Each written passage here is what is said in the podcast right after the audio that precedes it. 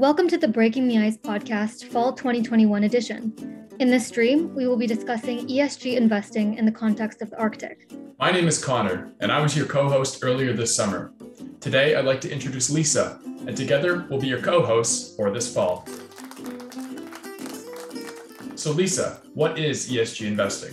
ESG stands for Environment, Social, and Governance. It describes a set of metrics that are meant to measure a corporation's environmental impact, the way it treats people, and the ways through which it's governed. In ESG investing, investors take these factors into consideration when deciding which projects to support.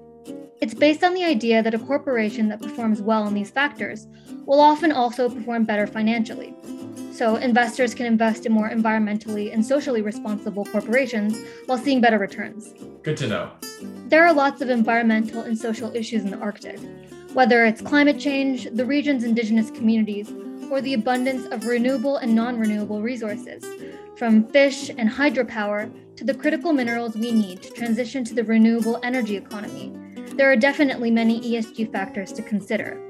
What we tend to see right now is a lot of attention to divestments and boycotts in the Arctic because of the impacts that CO2 emissions is having on the region.